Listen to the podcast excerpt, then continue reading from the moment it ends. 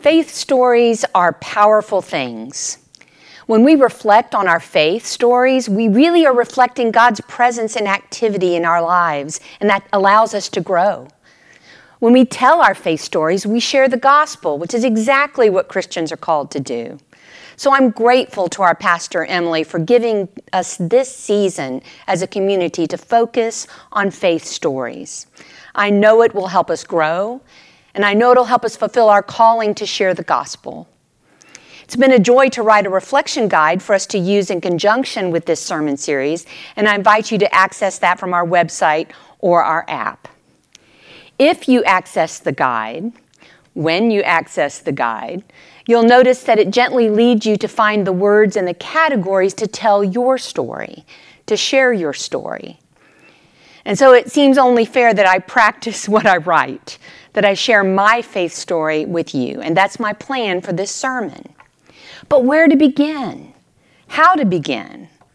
Well, thankfully, Scripture guides us here. You see, in Scripture, great faith stories usually begin on a mountaintop. Think about it. Noah's ark crashes into Mount Ararat, beginning a new creation for the world. Abraham's sacrifice of his beloved son is halted by God on Mount Moriah. Moses receives the covenant to begin a new relationship with God on Mount Sinai. And Elijah experiences both the power and the still small voice of God on Mount Horeb. These are the moments, the places where God shows up, where God reveals something important, and Scripture records them in great detail examples, models for us and our stories. Secular culture has even adopted this biblical metaphor, calling moments of great bliss or peace or happiness or success mountaintop experiences. But don't be fooled. Biblical mountaintop experiences are more profound, more complex, trickier than that. So let's look closely. Let's begin with Jesus' famous mountaintop experience, the Transfiguration, and move from there to considering our own. Let us pray. God, open our eyes to see you and to hear your word this day. Amen. Hear now Luke's version of Jesus' experience on the mountaintop, Jesus' transfiguration. Now, about eight days after these sayings, Jesus took with him Peter and John and James and went up on the mountain to pray. And while he was praying, the appearance of his face changed and his clothes became dazzling white. Suddenly they saw two men, Moses and Elijah, talking to him. They appeared in glory and were speaking of his departure, which he was about to accomplish at Jerusalem. Now, Peter and his companions were weighed down with sleep. But since they had stayed awake, they saw his glory and the two men who stood with him. And just as they were leaving him, Peter said to Jesus, Master, it is good for us to be here. Let us make three dwellings one for you, one for Moses, and one for Elijah, not knowing what he said. And while he was saying this, a cloud came and overshadowed them, and they were terrified as they entered the cloud. Then from the cloud came a voice that said, This is my son, my chosen. Listen to him. When the voice had spoken, Jesus was found alone, and they kept silent, and in those days told no one any of the things they had seen. This is the word of the Lord. Thanks be to God. It was exactly 15 years ago I remember it clearly because I was standing in my laundry room, of all places, right by the side door of my big, beautiful house in Raleigh, North Carolina. And a delivery van pulled up. The person got out of the van with this huge vase of yellow roses, not unlike this vase here. Spotting me through the window of my mudroom, he headed for my side door, those roses in hand. My dryer door was open, I had wet teenage boy cargo shorts in my hands, and I froze. You see, I was in the process of interviewing churches, trying to get a fresh start for my career, for my family, for my life. And there was this one church that just wouldn't leave me alone. The search committee included some people who knew me that I had pastored before in another church. And they knew I was from Texas and they wanted me to consider returning home. The Yellow Roses were from that old song, The Yellow Rose of Texas. And when I spoke with them on the phone or flew in for a visit, they always had yellow roses delivered to my house or my hotel. As I watched that large vase of yellow roses come toward me in the laundry room, I had instant clarity, the kind that you rarely get. Instantly, I knew that that church was going to call me and that I was going to say yes. It was a moment when God spoke so clearly that I couldn't deny it. Luke's gospel describes the mountaintop experience of the disciples in a similar way. Suddenly, without warning, Jesus' face changes. Elijah and Moses appear, and dirty clothes become whiter than white.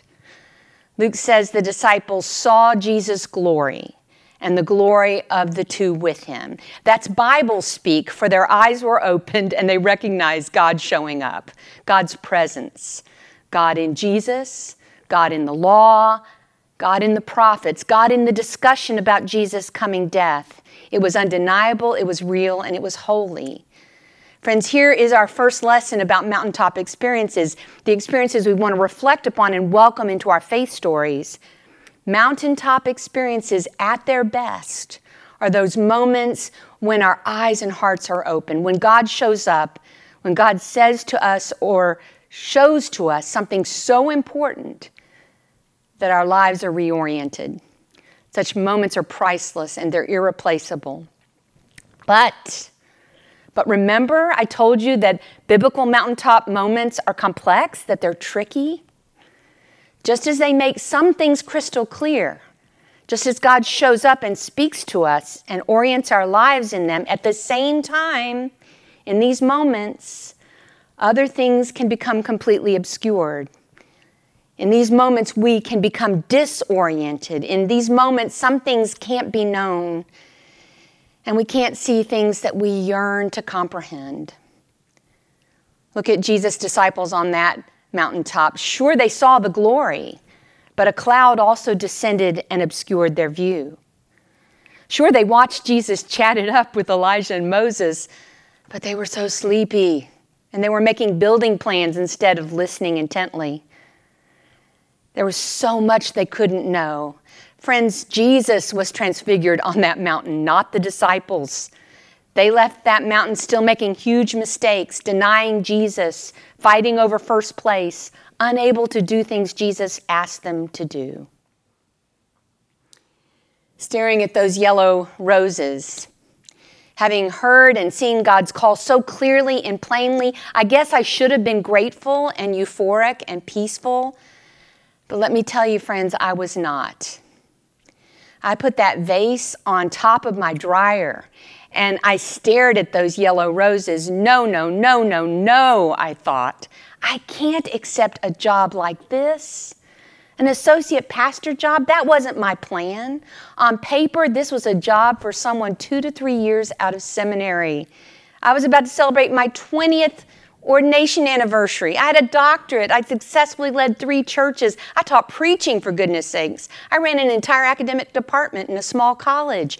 No, no, no, no, no. This was not the plan. This would not support my family. This wouldn't advance my career.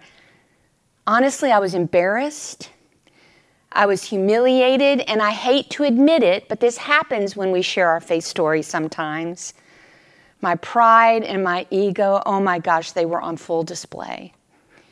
This mountaintop moment was so very disoriented. I looked at the roses and I thought, this can't be happening. How could this be so very clear and yet so very wrong all at the same time? You notice that in Luke's gospel, when the disciples stood in their mountaintop moment at the intersection of glory and a thick cloud, God spoke and said to them, This Jesus is my son. Listen to him. Listen to Jesus.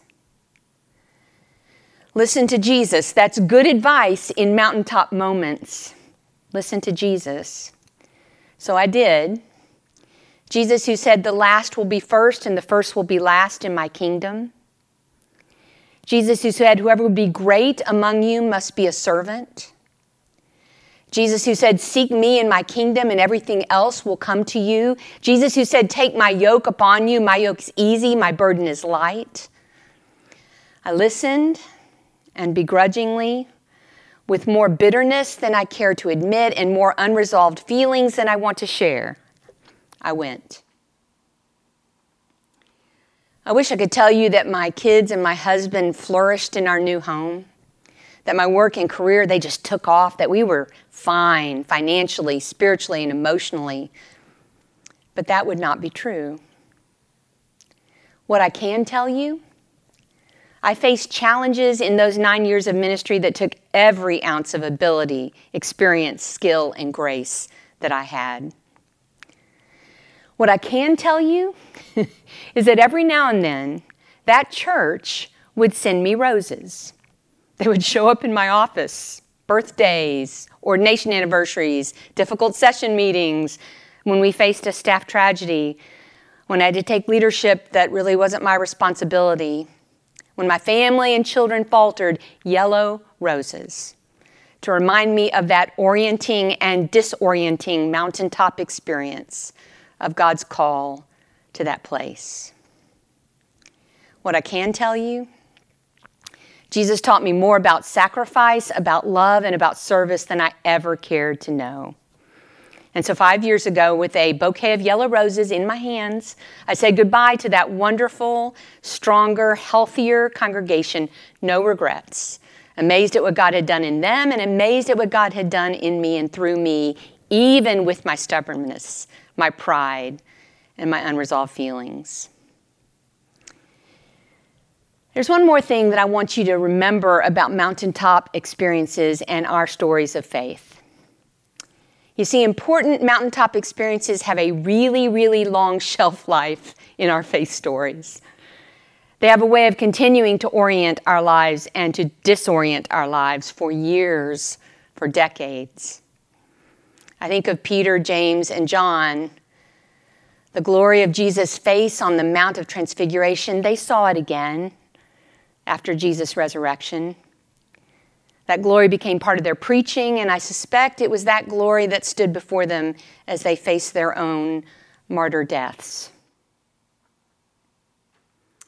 After leaving that wonderful church five years ago, I came here to Austin and I came here and got busy looking to pastor a church again. I got back to my original plan interviewing, dreaming of creating a home, dreaming of putting down roots dreaming of making a difference by doing something big and significant, using all my gifts. Most of all, I look forward to Al and I being part of a church community as a couple again. Then I got a phone call from a guy named Mark. He needed help, temporary help, at the only church in Austin where Al and I couldn't have a church home. Westlake Hills Presbyterian Church. Al had been the interim there and, as such, had agreed to sever all ties with that church. No, no, no, no, no. But I agreed to meet with Mark, and as we drank iced tea at Radio Coffee, I didn't need yellow roses to hear and see my call, my orienting and disorienting call to be your stated supply slash interim slash interim head of staff slash associate slash senior associate pastor. My story isn't finished yet. I still have plenty of baggage, plenty of ego, plenty of unresolved feelings, lots of questions for God. But these yellow roses remind me that God uses me in ways I can barely imagine, writing a story so much larger than my own. And the same is true for you, for your family, for our church. May God open our eyes to mountaintop moments in our past, present, and future. May God help us to sift through the orientation and disorientation that God's truth brings. And may God give us the grace to share those stories with others. Will you pray with me?